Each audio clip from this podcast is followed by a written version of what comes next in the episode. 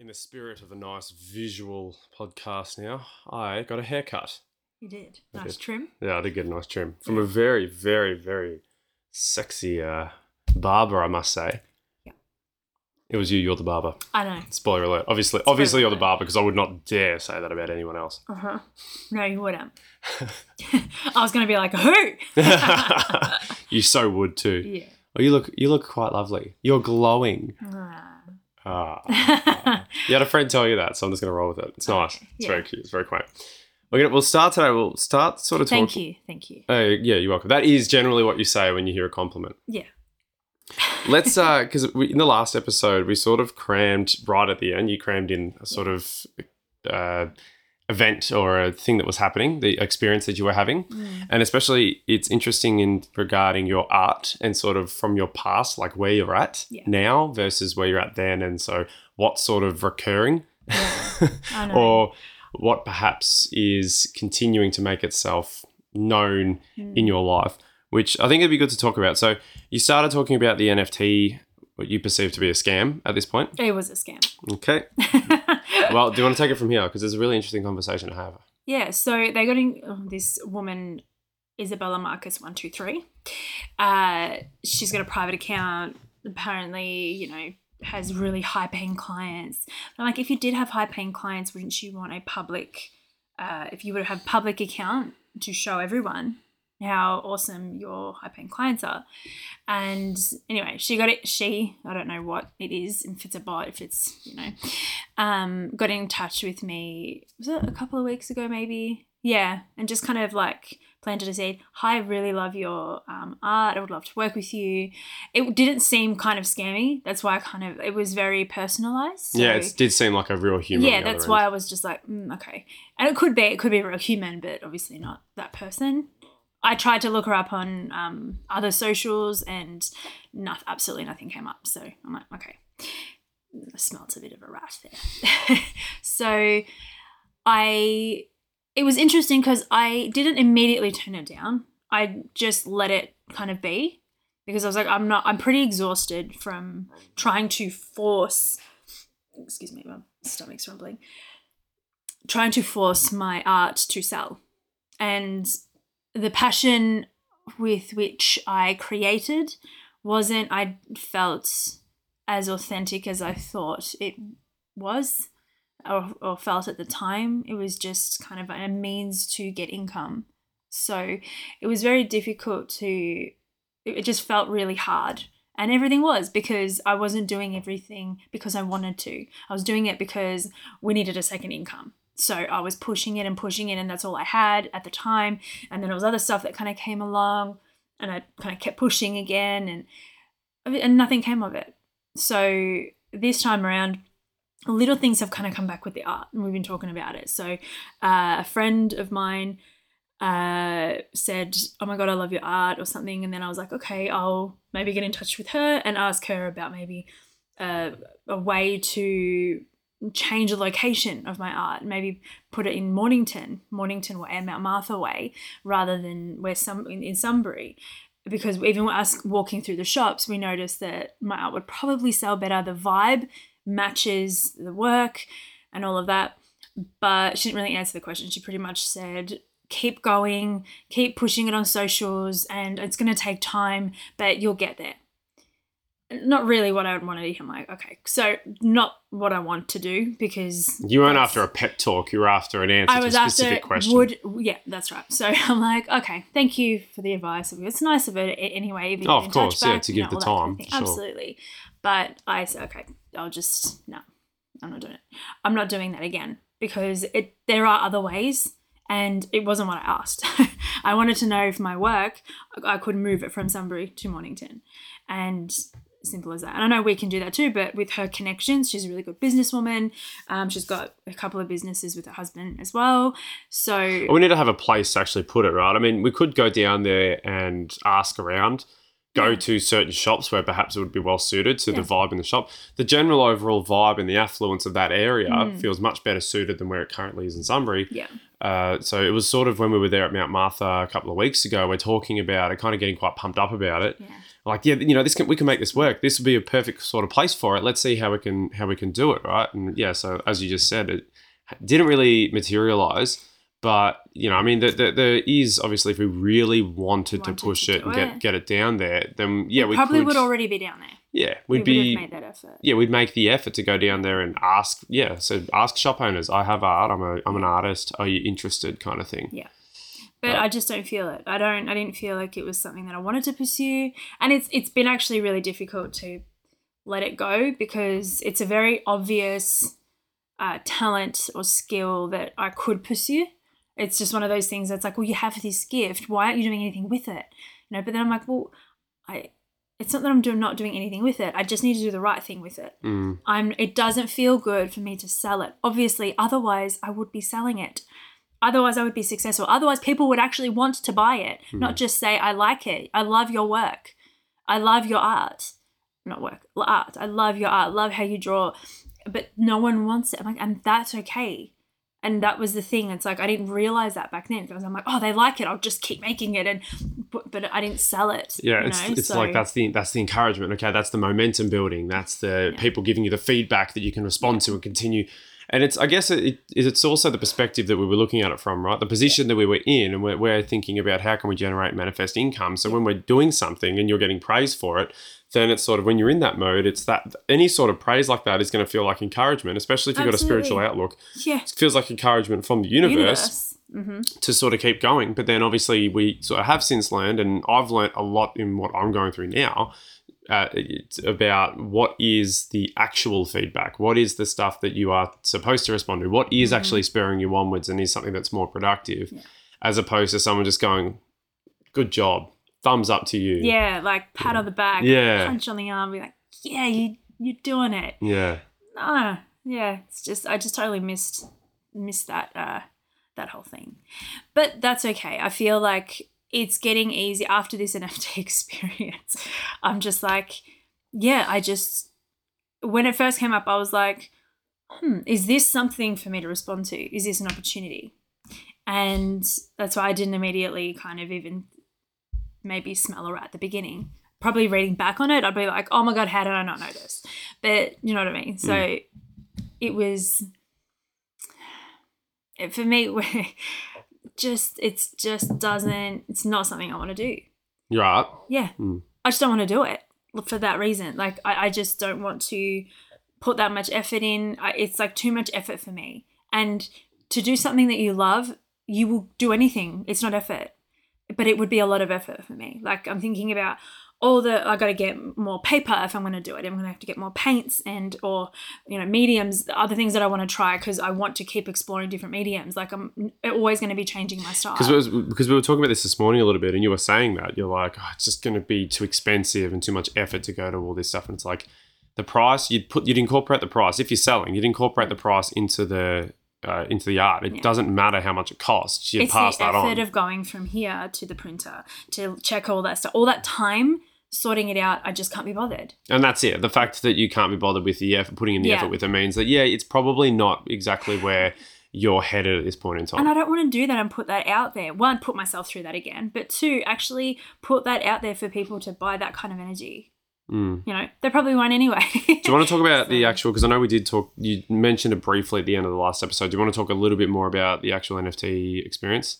Actually, no, because you didn't finish saying there was the Mornington opportunity. What else was there that's come up? There was something else with my art. I can't. Is it the commission? It could have been the commission. Well, all right. So the commission, I've done the piece. It's ready to go. But still, there's another delay on the payment, and it's like, is that also the universe saying, stop trying to push it, stop trying to get money for this work, allow this transaction to be organic, because it is like I was the one who was pushing, trying to make this out, being like, okay, well, you know what, we've given her time and it's been Christmas and it's been because she was waiting till Christmas and next, I don't know what time this year she was thinking of paying, but like I don't know why, again, the price is in my head, not the finished product, not the end product, not the result, not the impact that my work has. Because really at the beginning, I didn't care. I really just wanted to make this piece for her because it meant so much to her, and that's where it was. But it turned into, we need the money. We need the money. Like, we seriously need the money. And it's not like, you know, we don't want to live like it. We didn't want to live like that.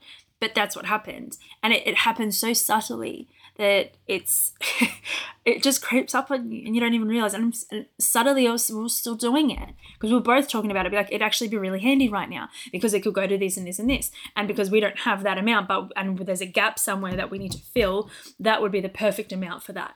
And it just kind of, but every time we do that, the money gets pushed further and further away. Like, we needed it when we were in Pasco Vale. And again, it was just like, you know, this is not supposed to be for the money. It's not supposed to be for the money. Stop doing it for the money. Do it because you want to serve. Do it because you want to, the reason, I want the impact. What you get from your clients, it's, you know, at the beginning it was, you were kind of getting caught up in like, oh, I just want to pay a client. But it passed so quickly because we talked about it, because what was the most powerful thing that was coming from your work was seeing the results, seeing your clients actually take control of their life, being personally empowered and feeling it and being like, I'm in control. I feel so good. And, you know, and that is what you want. That's what we want to get out of it. And then the money comes after, and that adds. And then it's like, okay, now we can invest in, I don't know, a proper table for a podcast, or, you know, and like invest into the business. What's wrong with this table? I love this table. It's so dirty. It's character. Don't look at the table. This table has been through a lot. It has been through a lot. So don't knock it. It's got your art on it. It's had your sewing on it. It's not. Yeah, it's just. It's character. It's dirty. It looks dirty. It's not. The character isn't. It's not enough character. It's kind of like a. Like it's a little scratch or something. Anyway, we're talking. But so I know what you mean. That you want. And you're right. That is the sort of approach that you should take. Yeah. If you're trying to deliver a product like that, you should not have the financial end goal in mind. You should have what it's actually going to provide. That for comes the person. First. Yeah. First, and then you'd be like, I should be paid because it's valuable. I should be paid for my work. Everyone should be paid for their, if it's a business, you start a business, of course you're going to make money, or the aim is to make money for yourself, to do something that you love so you can serve people doing the work that you love that can help others. Mm. I don't know exactly specifically what it is yet. I know it's slowly coming together.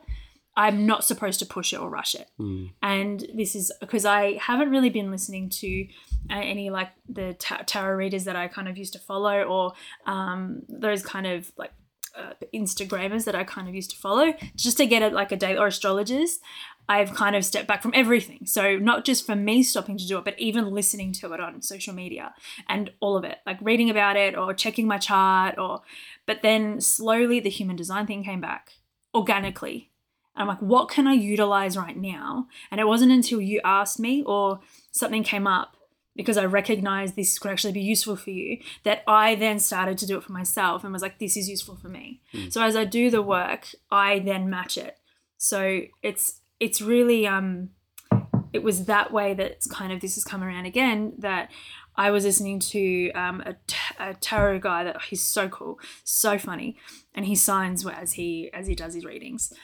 And I was just like, it just kind of came up, and I was like, oh, for some reason I was just going to listen. And I was like, usually I'd just be like, no, I'm not interested, or I don't really want to go there. But the February thing came up. I'm like, all right, sure, February reading, why not? And literally what he said, he goes, there was like, maybe two or three main points. One of them was, what's the rush? Why are you rushing?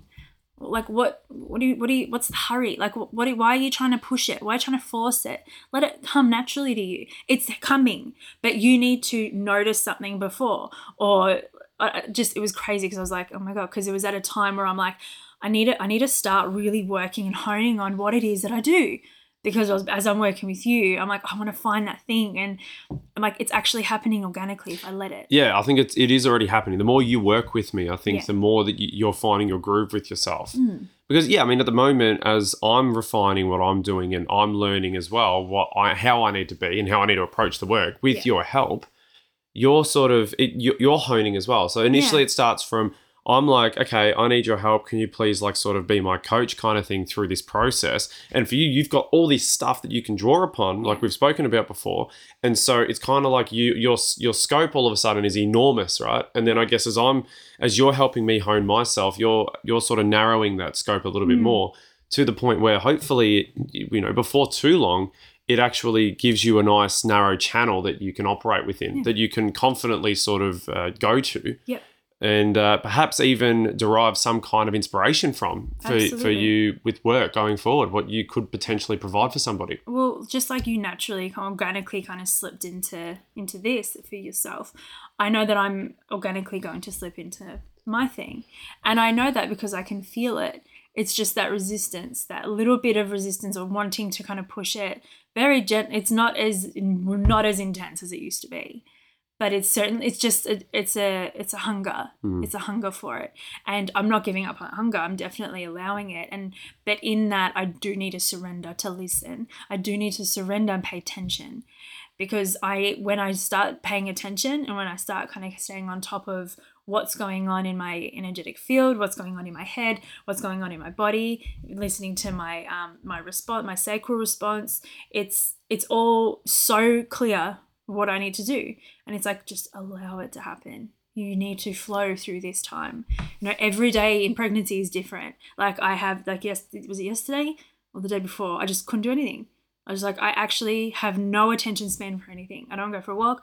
I just want to sit here. And pretty much I didn't do anything. Oh no, I did. I went out the back and hung out with the chickens. And then I came back inside. And again, I was like, there is nothing. I just don't want to do anything. And then I just was like, so I'm not going to do anything until the next thing comes. And that was excruciating, because even just to relax and rest, you know, because I know that like I can feel this baby growing. So I can feel, because it's the amount of energy that I get zapped from.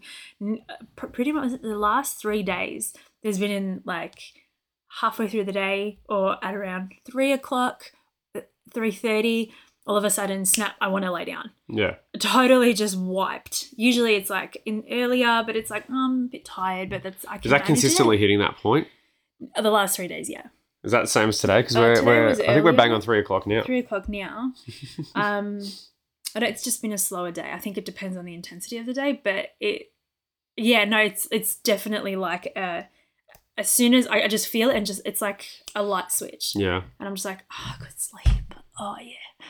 Oh my gosh, I just want to lay down, but I can't always do that. With you putting pressure on yourself again, is that sort of reminiscent of like pre-pregnancy, us in sort of Pasco Vale, putting pressure on ourselves to continue going forward? Yeah. Is it the same kind of pressure that's coming back? No, it's definitely more controlled, because I can notice it. Is it the same thing that you're just better at managing? Maybe, yeah.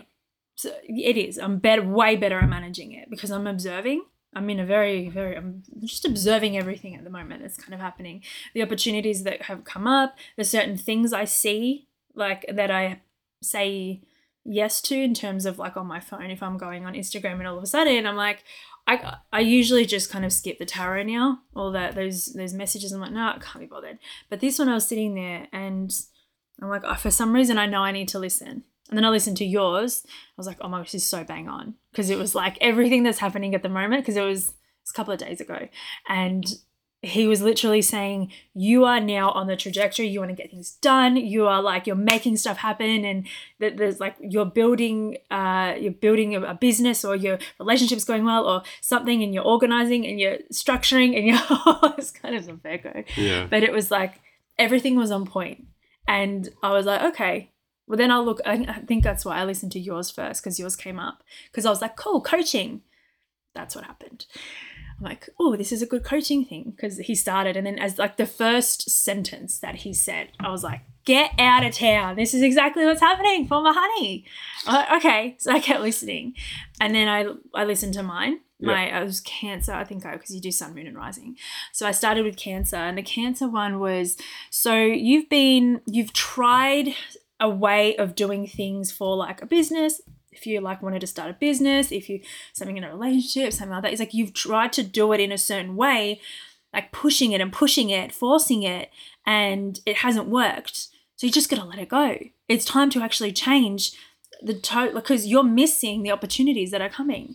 if you continue to focus on doing the things the same way or the same things, like something like thinking about my art, how I was pushing it, how just generally just trying to make that happen and making all of the stuff that I've been learning happen.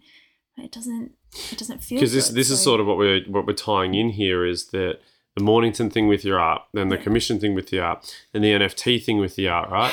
I feel, and it's probably because you're getting better at managing that impulse, that urge to be productive, right? To do something so that you feel like you're creating something worthwhile for our future, right? And I completely understand that, not only because I've had direct experience with it because of what we've gone through, but I mean, it just sort of makes sense, right? I'm super busy, I'm chocked out doing what I'm doing, and you're almost the complete opposite end of the spectrum on that. Yeah. And I can understand that there'd be a level of guilt or shame attached to that, that you're trying to abolish by being active and doing something, and then you've got that you're trying to suppress that urge to be active. But I can understand the kind of how battle you're currently going through.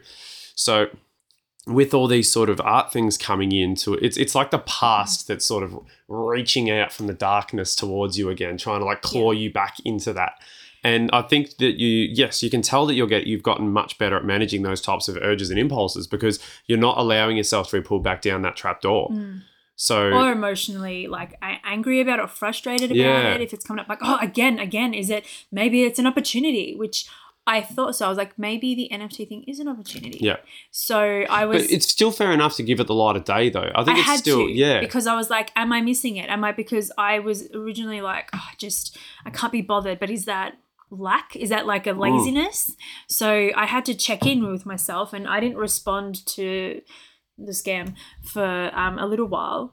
And then when I went back and I was going to just have a look again, because I was like, can you give me more information? But they wrote hello, and I was like, just hello, like nothing. I'm like, all right. So I responded. I'm like, can you just give me a bit more information? Just so I could, And then it was just way too good to be true. And I was like, and I spoke about it in the end of the last episode. It's just like, no. I don't think this is the opportunity that that I'm supposed to, because I don't feel good about it. I feel like I should do it because that's all I've got. Because the art's sitting there, because my art is just, on my laptop and just, it's not doing anything. It's like it's stagnant. I'm like, no, it's not stagnant. That art was so valuable for me. Creating that was something that I needed to do in order to not only just fill my time, but actually see myself. It was as a reflection. All the portraits are reflections of me at different times. That's what I needed to see. That was the message. Yeah. It wasn't about selling it. They were all me. And it is doing something. It has done something, and it has done what it's needed to do. It's not just sitting there stagnant. It's in a coffee shop, whether I might actually take them out, because I don't think that those reflections should be in the shop. I don't know. That's the next thing. I don't know what to do with that. Because maybe they're providing a similar, maybe they're drawing subconscious, exactly. resonations for people that are sitting in there. They might not be interested in buying it, but they might look at it and perhaps feel what went into making them, subconsciously, not something that they're looking at and aware of. But I don't want to be creating all that energy in there. Perhaps. So maybe how it's a reflection of you and what you were going through, and it helped you to recognise or understand something about yourself. Maybe this is being incredibly idealistic and it's stretching it a little bit, but maybe someone else could be sitting in there looking at it too, and then something comes up in them, and then they're like, they recognise something about themselves that perhaps they otherwise would have kept buried. Maybe. Do you know what I mean? Yeah. So maybe it is serving a purpose sort of there, and you are serving someone else. It's obviously there for a reason, and I know that. I know everything still happens for a reason. I'm not a cynic to my own, the things that I've been saying on this podcast, all the things that I've gone through. I'm like, I still believe everything that I went through. It's the way in which I did it all. It was the situation that we've recognized that it's not healthy. It's not healthy to live like that. But everything I came across was incredibly valuable, because look, now I'm actually assisting you with all the stuff that Absolutely. I've kind of went through. So, and all the stuff that I came across, which was valuable for me. Like, I feel like I'm actually contributing now, and it actually feels nice, and it doesn't mean that I have to be, doesn't mean that I'm on the sidelines and no one sees me. The result is me, like, you know, I'm part of that too. So it doesn't have to be these direct, because I hate spotlight. So why would I want to put myself right at the forefront? I'm not good with with selling and talking. Like, you're very good with your words, and I stumble, and unless I'm really, you know, in my thing. But I was like, what's the word? Yeah. But yeah, I know that doing this is help, like just recognizing the art thing, just recognizing that it's just, yep, I am done. Like, it's okay. And it's okay. It's totally fine for me to let it just be what it was, because I did have fun doing them, you know, especially in the beginning. Like, I was looking at the alcoholic piece that I did at Bacchus when I started, and I was that one, yeah. And, you know, it's pretty cool. I mean, I remember when I saw it, I was just thought it was epic. And then this one too behind me, that one was like Woody, and that one, like, yeah. I don't know how I created that, but it was through. It's such a cool piece, that one. I love it. Yeah. I love it, and even I'm pretty sure it'd pick it up on the camera. Yeah. Yeah. But I don't know how I can't do that again, because I was just in a thing. Yeah. I was just, and all my portraits today, I was in a flow. Yeah. And I couldn't, I even look at it, I go, I don't know where I started. I don't know how I did that at all. I actually tried to recreate it once or something similar using that same technique. I have no idea. Yeah, I know what you mean, because there's been times where I've read back over things I've written in the past and I've gone, how did I come up with that? It's like, I really like it. I really like the way I wrote it and the words, and I expressed everything as clearly as I wanted to. Mm. And it was exactly the picture I was trying to create with the words. And I'm like, how did I do that? I just don't feel like I come back to it and get in that same flow. Yeah. But, you know, it's incredible, you know, to look and see what you have created and what you were able to produce in a particular time of your life. Mm. And there's absolutely a lot of beauty in it because of how raw so much of it is, right? It's true. Yeah. And I think that's why there is resonation with it, and that's why you do appreciate it, because you know that it's true. So, yeah, I'm really glad that you don't sort of regret anything, that you don't regret putting it out there and sharing it, because it is a piece of your truth and what you were experiencing at the time. So, you know, I love it. And who knows, maybe when we move into the new space, maybe we'll take the art back out of the cafe and we can put it in the house. There you go. Perhaps, maybe. You know. You're not. It's so nicely framed. I might take them out of the frames. We can sell the frames, and I'll just put them in like a little journal portfolio thing. We can do whatever. Yeah, well, that's it. I'm like, I'm not tied to them anymore. I'm not attached to them. I'm not attached to what is going to happen to them. But I know that their value, it's not just monetary. I think that. Obviously, having these sort of arms reaching back from the past type thing, like we said, I feel like that is that sort of what has really solidified for you that your art at this point. It's not to say, you know, forever and ever now from this point, forever, you know, you're done with it all. But right now, it's just sort of somehow inadvertently, even though it's sort of whispered itself back into your life every so often. It's sort of, each time it does that, it's like a confirmation that, yes, it is done. Mm. Because it's like, not only does it come back into your life, but it seems to come back into your life to once again let you down. So it's like, it's constantly reminding you, hey, I exist and I'm just a disappointment to you. Yeah. And it's like, just that little disappointment just reminding you, you're done. Snap it. Stop trying to make something happen with it. Is that sort of having that experience these last few times, and then the NFT being the icing on the cake, Is that sort of what solidified for you this notion that, yes, the art was great, it's in the past, it no longer serves a purpose, and it's time for you to detach from it? Yeah. Yeah, probably. I just don't feel what I'm... When I'm supposed to be lit up by something that I do, I wouldn't probably choose art to be the first thing. I don't really get lit up by it.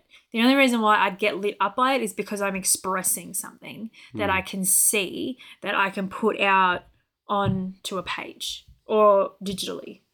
So it wouldn't necessarily, it's kind of come back and being like, you need to end this. Because it is, I feel like it's the one thing that's out there, the one thing that's kind of obvious, because it's all over my Instagram page, it's in the cafe, people know me, to, you know, because I've been doing it. So everyone's like, oh, your art's beautiful. And that was the message from the girl in Mornington. You know, she said, she goes, oh my God, it's, you know, your art's so beautiful and I want to buy it. But she's not going to buy it because she doesn't want it that much. And I'm like, well, she's just being polite.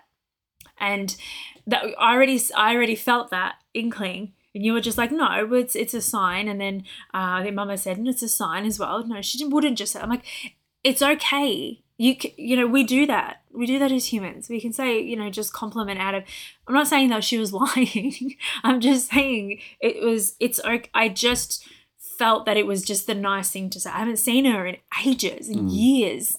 And it's the thing that, like, you did that she's seen so that you guys can relate on it. It's the only thing on my Instagram. What else? Yeah. What else is there to talk about? What else is there to compliment me on? And she wasn't even sure that I was pregnant until she just double-checked my Instagram later when she responded to me. So I'm like, it's okay. Like, I'm not offended by it. It's okay. I accept that this isn't something that can be what I want it to be or think I want it to be. And I think you sort of, because I guess the tricky question before that we were perhaps dealing with was, what's the line between opportunity and... you know, not an opportunity. You know, where do you throw yourself into something versus where do you know, keep skeptical and, you know, stand back from it a little bit and let it pass you by? Because as we've said plenty of times, and, you know, if you've listened sort of from early days, we sort of threw ourselves into everything, thinking everything was perhaps the opportunity. Everything's an opportunity, yeah. And obviously, we have definitely learned since then that absolutely no, everything is not an opportunity. And literally, our very first episode was on saying no. Yeah. And, you know, how like, funny is that? That's ironic. Yeah, I know, right? So, what are we up to now? I think it's 118. Yeah. And, you know, so, yeah, not every opportunity is an opportunity to say yes. It could be an opportunity to say no as well, or an opportunity to let something pass by so that it gets by, gets out of your way, and then you see what's behind it, kind of thing. You make space, yeah. So... It's been a pretty wild ride in terms of actually learning that lesson. But it has been something I think that, for me anyway, especially observing what you've gone through, it's that line, the line is there just if you're sort of aware of it, if you're aware of the fact that not everything could be an opportunity, but not everything is an opportunity. Yeah.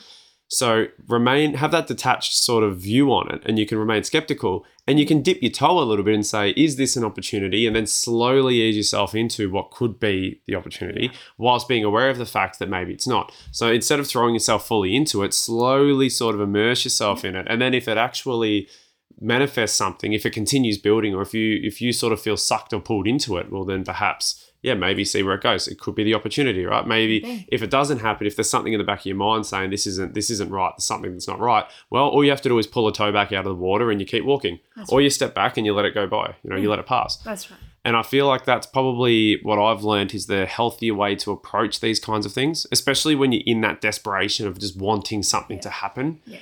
It's like just be aware of that desperation, that you are desperate for starters, because that will make you jump at literally everything. Literally. And you could potentially shoot yourself in the foot. You could potentially spend resources that are precious and that are limited and you won't be able to get back. Yeah. And not to say that I regret anything that we did, because I don't. It was all a necessary lesson and a necessary experience. But you could absolutely, you know, when you're chasing ghosts, you know, spend more energy on it than you otherwise should, and then you struggle to get back to, you know, where you were. I'm glad we didn't spend more than we did. Yeah, well, me too at this point, obviously. Lot, yeah. We did, but like I said, I think it was necessary for us to get the experience. Yeah. But again, if you only go a little bit, if you only dip a little bit, see it, being aware that it might not be the case, well, then if it eventuates that, yes, it's not the case, well, then you can just step back, and that's all you need to do. Yeah. And so that way you sort of retain your autonomy with the situation. You're not being controlled by what your urges, that desire, that desperation to jump into it. Well, I think I knew that I knew the line, and I knew it wasn't something like, I felt like when we were in Mornington that was happening, and you were like, we could bring it down here, and, you know, you're seeing it now, and I was just like, I just don't feel it. I don't feel the opportunity. I don't feel like this is one. I just think it was one of those fluke, you know, just one of those things, like tests, a little testing, a little, like, bringing that same element, that art, bringing it forward from the past, testing, being like, is this what you want? Because I know it's not, but we got to clear this up. We got to clear how, like, what you're doing here with it, because you still haven't let it go, obviously, because it came up again. But it's all I've got for, you know, in terms of physical product. And that's probably why it keeps coming up. Yeah, because it's all over my Instagram. It is my Instagram. From even when I started it, it was originally I am Yuzha. And it was like my first portrait that I made. And it's actually a pretty miserable looking portrait, actually. And how does that feel saying that? That's pretty big. Yeah, well, I realized that because going back through, I was like, oh, yeah,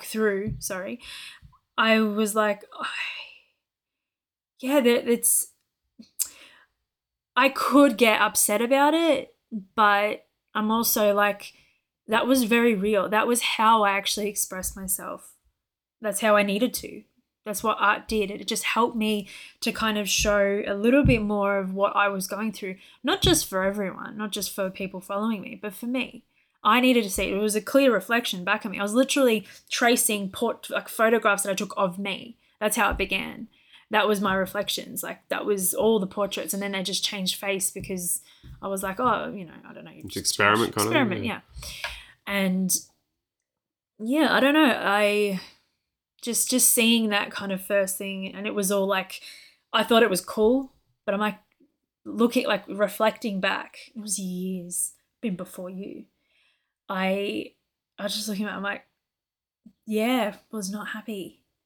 But I don't think I was looking for like the fullness of life. I was looking for the zest of life within me, within life, just around me, in and around me, trying to find that spark of like what makes me live, you know, what makes me. And I've been thinking about that for ever since when I was 22, and I've had that bout of depression, and I snapped out of it, and I'm like, that spark, I want to find it.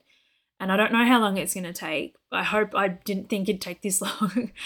But the thing is, the spark doesn't exactly leave us, but our attention and our focus goes to it and away from it, you know, because we experience life. You know, the sun comes up and it goes down, and the shade comes, and then the shadows, you know, when the sun comes up, the shadows appear, and there's it's part of our life to experience both, and that's okay.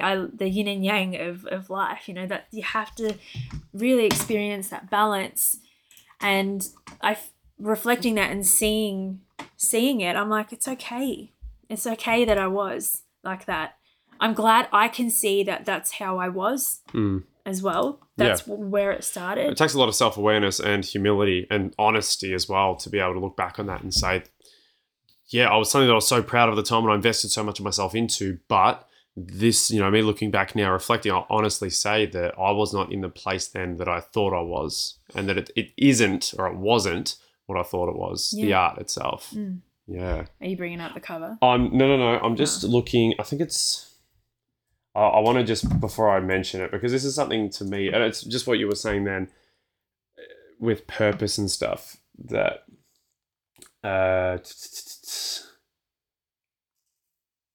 right, Occam's razor. Mm-hmm. So it's the concept here. I'll just quickly, what is it? I think it's essentially when you're looking to try and explain something, it's the simplest explanation for something is generally the one that's true, or the one that's most likely, right? Keep it simple, pretty much is what it's sort of saying. Yeah. You know, especially when it comes to like what's happening out there in the big wide world, you can have sort of conspiracy theories about things that have happened, and they involve all these different elements and factors that have to sort of all align in order for some particular outcome to occur. But the more elements you add into a certain situation, the more variables, well, then the more unlikely the whole thing becomes, because it gets more complicated, and all these factors need to converge on this one point in perfect unison in order for it to happen, right? And the more things you add into it, the more complex the sort of story gets, or the narrative or the explanation gets, the less likely it is that that's ultimately going to be the true outcome that you've delineated from all those inputs. So pretty much the Occam's razor is the smallest or the simplest explanation is generally the one that's most likely to be true. And I'm not like, that's applying that sort of idea, that fundamental to our experience and what we've learned. And it sort of just reminded me then what you were talking about with purpose, is that the simplest things, the simplest way of doing something is the one that's going to be the most sustainable. The spark. Yeah, it's going to be the most sustainable, but it's also, it's the one that's the most likely to be the right way of doing it. Mm. Keep it simple, keep it quick, keep it easy, and you'll be able to continue doing it, and you'll find the joy again. I think a lot of the times we overcomplicate it, and I was absolutely overcomplicating what it was that I feel comfortable and what lights me up by going into writing, creating the Substack website, looking at, even doing the podcast, like what do we need to do for podcast content, everything, just keeping it, like getting really complicated, drawing in all these different factors to try and draw something out that kind of makes sense. But in order to do so, we had to create this really complicated idea, this web of inputs, so that we could go from all this, this is what I like, this is what makes sense, this is how we want to be. But then it sort of all fell apart because it just couldn't hold itself together because there was just too many things we're throwing into it. And I feel like we do that when it comes to our purpose. And like you're saying, with the spark, finding what the spark is. It's like, it's always with you, obviously. It's always, yeah. So the spark's always there because you're still here. We're here. We're still being driven by something. And I mean, a lot of the time we're always like, we're trying to find our purpose. What's meaningful? What is it that we're supposed to do? What are we on this earth for? Like all of those existential type questions that, most people, I'd say, everyone at some level would be asking themselves. Mm. And I feel like Occam's razor, it's like, keep it simple. The simplest thing, generally speaking, that lights you up, what actually brings you joy, and like start there. Mm. Let's not try and draw all these conclusions from all these different things going, you like art, I like art, I like making art. And it's like, okay, that's great. But what is it perhaps about? Maybe there's an even simpler thing that you like that lights you up, that art brings out. And that's what brings you joy, something else, It's like breaking it down to the fundamental blocks of where we're at instead of covering over everything by constantly looking elsewhere for our spark, looking for what our purpose is instead of going, it's probably right under your nose this entire time. Probably. Like I said, for me, even doing this spreadsheet thing, right? It was something I started doing 5 years ago. It utilizes elements of my personality that to me, like they bring me a lot of joy when I'm actually able to use them, right? Like I like structuring and organizing and planning and like putting things together and building systems and stuff. And this just matched that perfectly. Yeah. And it was something that I just did and didn't even think about. And I got really good at it over time. I got really passionate about it. And it was something that I just, for whatever reason, I find excuses to, add to the spreadsheet, build it up, make it even cooler, like just use the formulas, like continue constructing something massive just because I had so much fun doing it. And I never thought about it for, passing it on to somebody else. And then when I sort of actually started thinking about reflecting on, where am I actually at? Once the baby came along, we're like, well, something's got to change. A lot of things had to change. So, even changing, and I think that changing my completely changing my mindset, and then actually from that mindset change, switching into action mode and then actually manifesting the house and the job, the income, sorting all that sort of stuff out. And then we're in a position where suddenly, we can see the things that we want in the future, right? We've made acquaintances with people that are absolutely part of that journey, and then learning, wow, it's like acting, like it is the action. For so long, we were trying to just do the spiritual thing, the manifesting thing, like just if you see it, you can have it, and forgetting that the actual other vital part of that recipe is action, is acting in a certain way in order to actually achieve it. You're not going to get anywhere if you don't step in any direction. I feel like it needs just like one little phrase in the middle as well. If you see it in your mind and you do it, you can hold it in your hands. You can get there, right? There is absolutely, it doesn't. Because I love that. I love it. If it doesn't go from being here to here. You can hold it in your hands. I'm like, absolutely. I totally believe that. But you have to reach for it. You have to grab it. You also need to, you see it in your mind. I can see it. Yeah. Okay. Now you open your eyes, action it, then you can hold it. Yeah. You can't hold a thought with your hands. You just can't. Right? And we're getting lost too much in that spiritual abstraction, right? And so that was a massive thing for me. And that was a huge, I feel like what I was reading prior to actually us finding out we're pregnant really helped me get into that sort of action first, take charge. I was reading Nietzsche and then Ayn Rand. And then like that, they very much were like about taking charge of who you are. Take charge of your own destiny. Don't let something outside of yourself push you around. You know, you're the person who's in control. You're the one living your life. Yeah. You're the one that's creating your own reality. Step into that. Take that power back for yourself and really, you know, do it, right? And then the baby comes along. It's like, crap, I have to do it now. I have no choice. I'm a father, right? I have to take charge and I have to lead, right? And I have to do what I need to do for my family. And then when things actually started happening, when I started, you know, taking that on, I was like, shit, this is what we've been missing this whole time. And I think that whole change of perspective, you know, that helped me look at myself and my habits and what I do a little bit differently. And then ultimately that led to them bringing the spreadsheet sort of out as something I could actually offer. And then my focus turned there, and now I'm actually able to apply action to that desire of wanting to go somewhere with it. And things are happening, which is really cool. But again, that was simple. And it was something that was simple.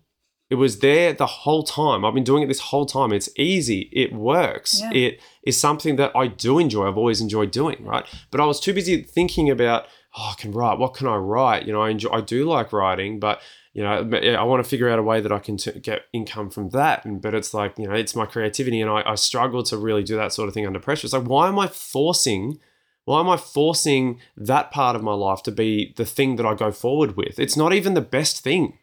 Like, it wasn't even the thing that I was the best at. It was something that I sort of enjoyed. And it was, I was just like overcomplicating my search for that spark for me.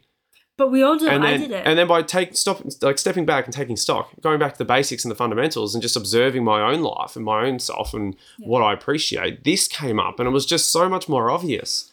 And I feel like it'll be the same for you. Yeah, I know. It's like, I'm feeling like the less pressure I put on myself, the less I force this or anything, the less I kind of make it happen or think about it or force myself to think about it or make time to think about it, the less I do that, the more that happens, the more that actually comes up, and the more calm I am about my life, the more probably hopeful I am about my life, the way I actually see our future. And I'm like, I don't know.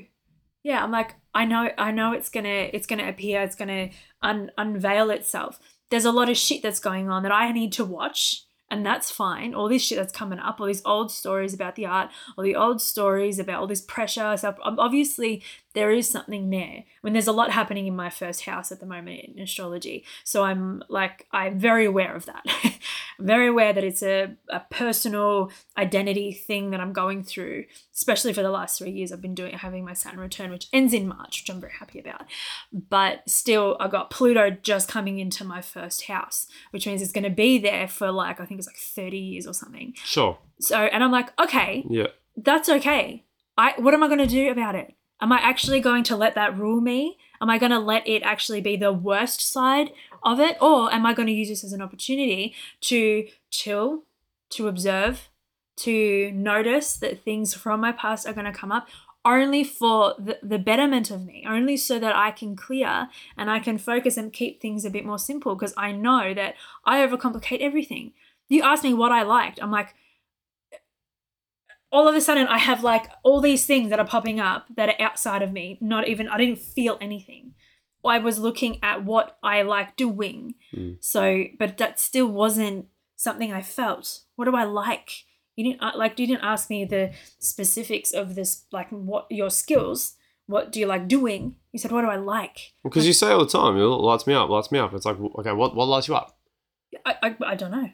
Yeah. That feeling, like, and that's what I need to create space for that. I need it because I'm still in my head about it. I'm still trying to bring this thing forward out from outside of me, or the skills that my hands can do, instead of allowing me to like create something because I can feel it in my body. Because I think, yeah, there is obviously a gross overcomplication that's happening inside your head when it comes to what it is that you can do moving forward. And I'm not saying that because all of a sudden I'm sitting up here on my high horse going, oh, hardy-ha, look at me, I've got my thing now, and you don't, like, hurry up, you're letting us down. It's not that, like, honestly. No, for me, I'm like, obviously. Yeah, I'm glad that I'm in the position that I'm in. I'm glad I can be providing the way I'm providing, obviously. And I'm glad that also you have the ability to be able to clear or work on this stuff, whatever it is that is necessary for you to do in order to move through into this next part of your life. Because I don't want you to sort of feel like you have to rush into anything if you don't want to, right? The only thing I'd say is, like, again, you know, be aware, if you want to be aware of the astrological stuff and those sorts of things, because it's something that's important to you and it has been a helpful tool for sure. then be aware of it. Don't however let it guide the action. Don't necessarily be like, well, because this planet's here and because this stuff's happening in my first house, I just have to sort of sit back and let it all kind of happen. It's like, well, perhaps you can just be aware of those elements in your life, perhaps from the astrological perspective. But again, don't let your life be determined by what's in the stars. Mm-mm. If you need to sort of sit back and be introspective, then do so, right? Because if that is the action that you need to take is genuine introspection and slowing down so that you can not act impulsively and spontaneously and perhaps throw yourself into something that's going to not be to your benefit and perhaps could become very detrimental to us, well, then do so, so that you can slow down. You can sort of go back to your own basics because, again, you've been casting yourself so far into everything else, right? Into physically, right? I mean, the art and the tarot and the astrology, the human design, you're casting yourself out there into all of this stuff. Trying to find when you weren't even actually focusing on anything in here. No. So when I asked the basic question, the drum that you kept beating, of like doing what lights you up, and I actually ask you what lights you up, and you don't even know the answer to it. Yeah. And it's like, okay, well then obviously that is a sign that's very obvious. Then you need to actually go back to basics and keep it simple. And that's when I was making paper. This was a lesson that I learned. I'm like, it's something so obvious or not obvious, but something so random as making paper where I learned this lesson from. Yeah. I did so much experimenting when I first started because I'm like, no, I can figure it out. I'm like that. Where if I have to, I'll go to someone's instruction or ask someone's help. Stubborn about it. Generally, I like to try and figure the mechanics of it out for myself so that I know and I can learn why not to do and why to do from genuine experience. I like doing that. Yep. I like failing so that I like fucking up so that I can learn. Yeah. This was the fuck up. I know exactly where and I know where I can improve next time. It's fun for me, right? Yeah. I learnt from that. I ultimately, when I when I did all my experimenting with the paper and stuff and I ended up getting to where I got learning how to make it and it was actually coming out quite good quality, what I found was it was the simplest, the least amount of steps in between, the blender and you being able to write on the paper. The least amount of steps between those 2 points was ultimately the way forward. I was putting so many different things there. I was overcomplicating. That's what I was saying, why I mentioned sort of Occam's razor a little bit. I was overcomplicating the process and the end product was garbage. It was just complete shit. It wasn't true. Mm. It was like sort of paper, but it was unusable paper. Yeah. And it was good in the sense that it was... it was the process. I was on the journey. I was learning, right? So it's not garbage in that sense. But it wasn't usable and it wasn't the best it could have been. And then when I continued experimenting and learning, I actually came back to just simplest steps. There was like 2 or 3 steps to it. That was it. I was putting like 5, 6, 7 steps in between. There was a point where I was literally taking the paper off the decal, onto the bloody, sticking it to the whiteboard so that it would stay straight. And then I had to freaking use a paint scraper or a knife to peel it off when it was dry. So you had one shit side. And it was just, oh. But I remember when you ironed it? Yeah, I was ironing it. Ironing? I was ironing it too. And so that's what I mean. But from that experience making the paper, that was the main lesson I learned from it. Mm. Keep it simple. Yeah. The least amount of steps involved in trying to achieve a certain outcome, the more honest, the truer, and the better quality the outcome's going to be. And so that's the most random thing that I learned that enormous lesson from. Yeah. And I feel like that's something that I try and apply to everything now for me. What's simple? And that's why I started overcomplicating it with doing the work I was doing, trying to create the PDF and the tutorials and how do I prioritize everything I'm doing with the spreadsheets? And then you came in and the advice you gave me was essentially that, keep it simple, but you also provided a simple view for me, a simple way of viewing what I needed to do. You sort of guided me through it. And that's what I kind of needed. And it reminded me of that lesson. Keep it simple. The less steps you clog this process up with, the better. The better. The easier, the more sustainable, the better, the more sturdy the end product's going to be. Yeah. And I finally last night actually recorded the tutorials and it happened really easily. And I figured out that I could just record it on Zoom. I could open up a Zoom meeting with no one except me, screen record, have the microphone plugged in, and then bang, it was done. It picked up the good audio. It saved it as a small file that's easy to transport, like easy to send to people.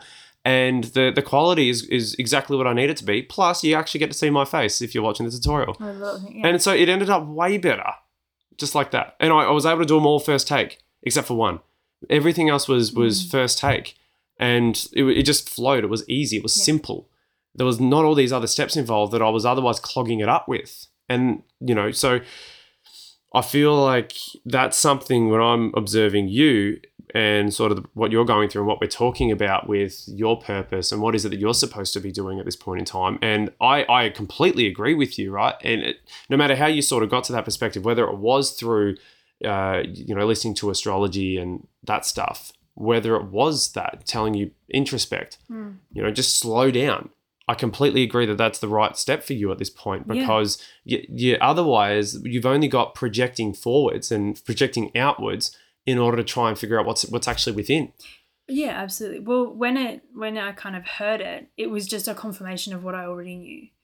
But when you do hear something like you hear your intuition, you're not always sure. You know, there are times where you're, and especially when I'm not used to kind of sitting back. I like to do things. I like to keep busy. I've been like that a lot, making things happen, and it doesn't work, but to just keep moving.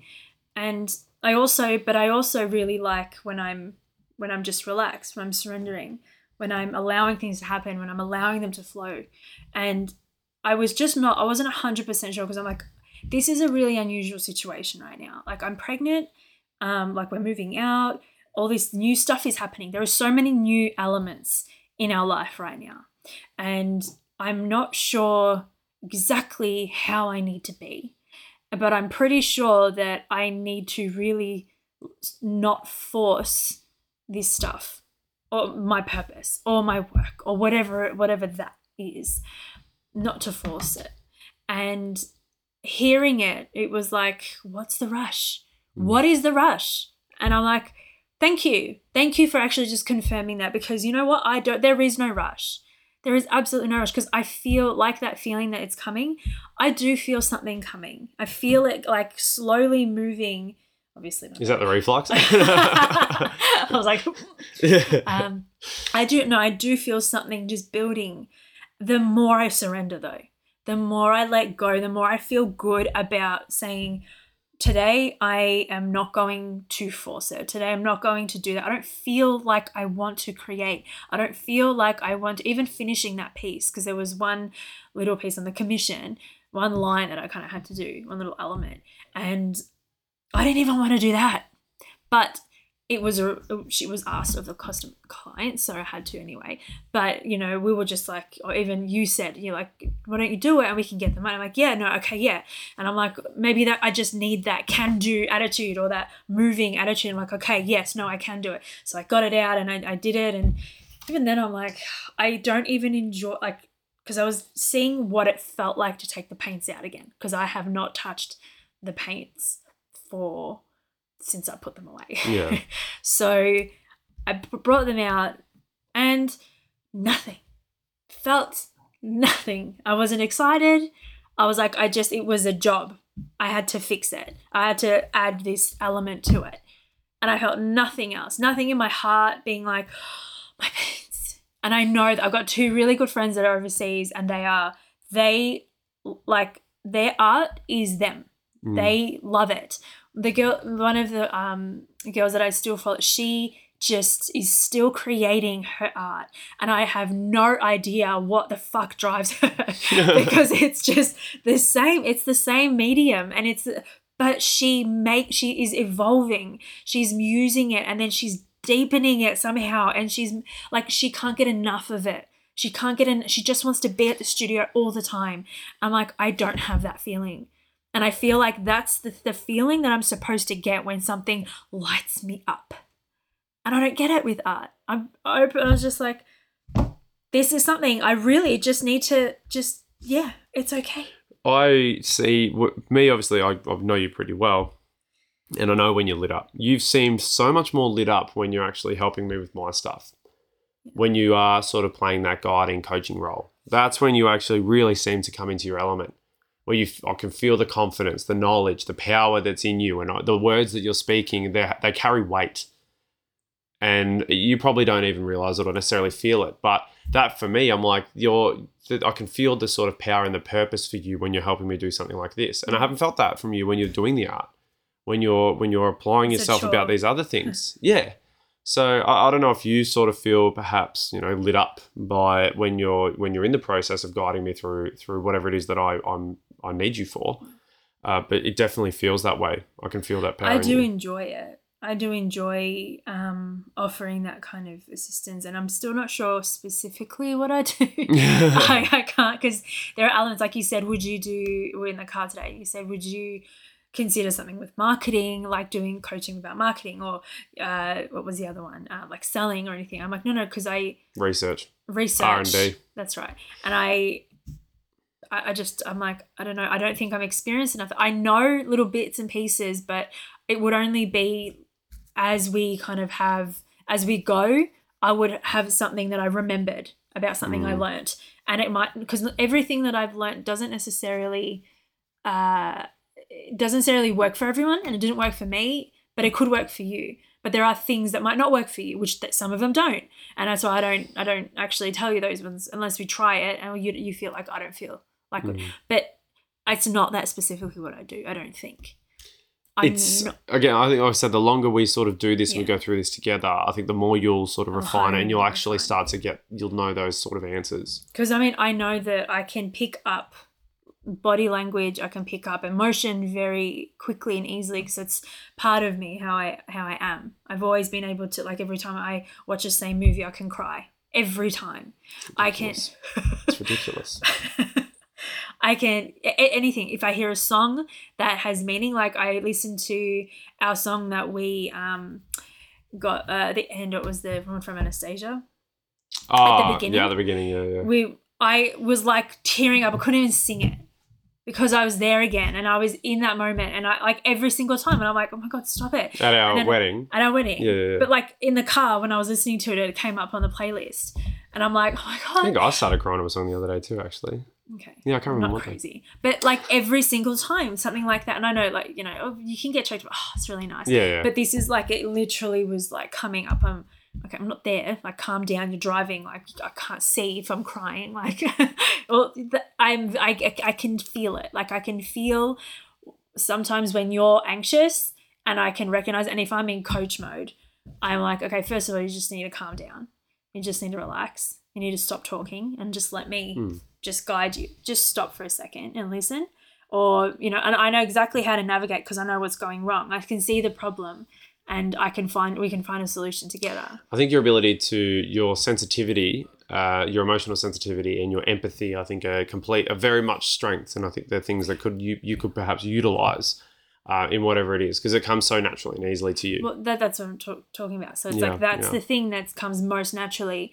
And I like it because it does come naturally. And I like doing it. I like helping people. I like helping you when, you're really needing help, when you're needing something and you ask for it, and you actually want to fix it. You want to actually do something about it. And that's another part. Like, that's another thing for another topic for another session, where it's like, podcast. The kind of client that, for another, particular clients, I'm not going to work with someone who I think needs me.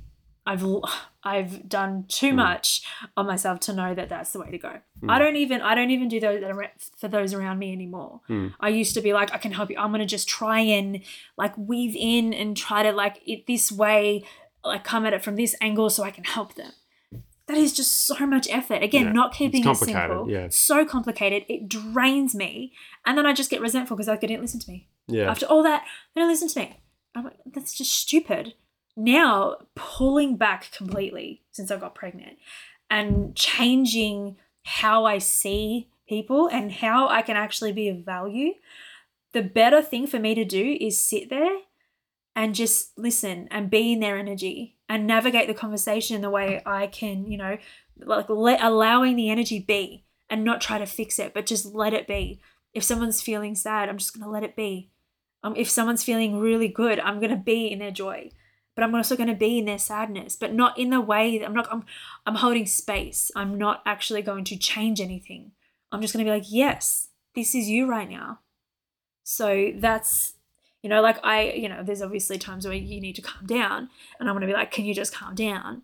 But I'm not going to just come out and say it. I'm going to allow you to do what you need to do. Usually you need to vent, you need to let it out through words. And I know that about you because obviously we talk a lot and we are with each other a lot. So I've noticed that like when you do chat and you're trying to figure something out, putting too much effort into it, and at the right time, I can say, okay, now let's take a breath together. Let's like just throw all of that out now and let's start fresh. Like, and navigate it the way it needs to be navigated, not the way I think it should, but listening to the energy that's trying to, where you're trying to go, and I'm moving. You sound like a talk therapist or something like that. No counselor. Or a counselor. It's so funny how. Yeah, I think that course is still available to you, babe. It is. I've paid it off. You did pay it off. It'd be funny. That's like. Ultimately, you just come all like the ultimate like circle back to the counseling. To the beginning. You'd be a good counselor.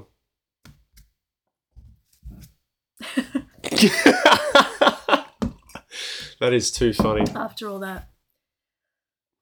Well, we're going to leave the podcast off here. Just so I can go hit a wall. Yeah. No, it's okay.